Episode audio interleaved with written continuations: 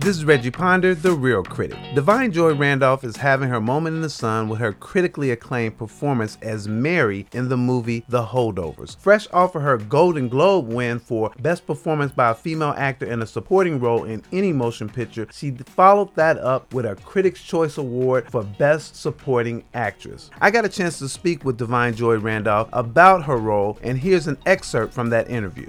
When I was in college, and I know this is not college, the food service workers were the glue that held the world together. And so um, it seems like your character does that in so many respects. Can you speak to that? Sure. So interesting. When they first told me about it, they said that she was the cafeteria worker. And I said, oh, no, no, no. No, she's not. She runs the culinary department at this Ivy League institution. And I've been like that for a long time. I've learned that from the likes of, um, you know, Phylicia Rashad, Ella Joyce, where they were like, whatever the job is, you put respect on that woman's name and that she has integrity in what she's doing. And I've held, I've played a myriad of roles. I've been played a prison inmate. However, there's always a level of dignity and respect on it. So interestingly enough, that was a thing in which we, I had to do a lot of back and forth, but I, I applaud my director, Alexander Payne, because he was very open to the conversation where I said, listen, this lady is very good at her job. I love to cook. I'm a pretty good cook. And so I was like, listen, I will be cooking, I will be chopping because I needed people to see she's not just throwing stuff together. This is a job she likes in regards to her skill set. You see what I'm saying? The situation and work environment, not into that, but she's good at her job. This isn't just, you know, a begrudging cafeteria that just slops, you know what I mean, mess on your. No, she takes pride on it. Also, during the pandemic, I was in New Orleans. And so I, am sure all of y'all are quite familiar with New Orleans, but there is an infamous uh, female chef the name of Dooky Chase who has fed dignitaries, presidents, the likes. This woman, unfortunately, has recently passed. But something about her that I thought was so amazing is that she literally ran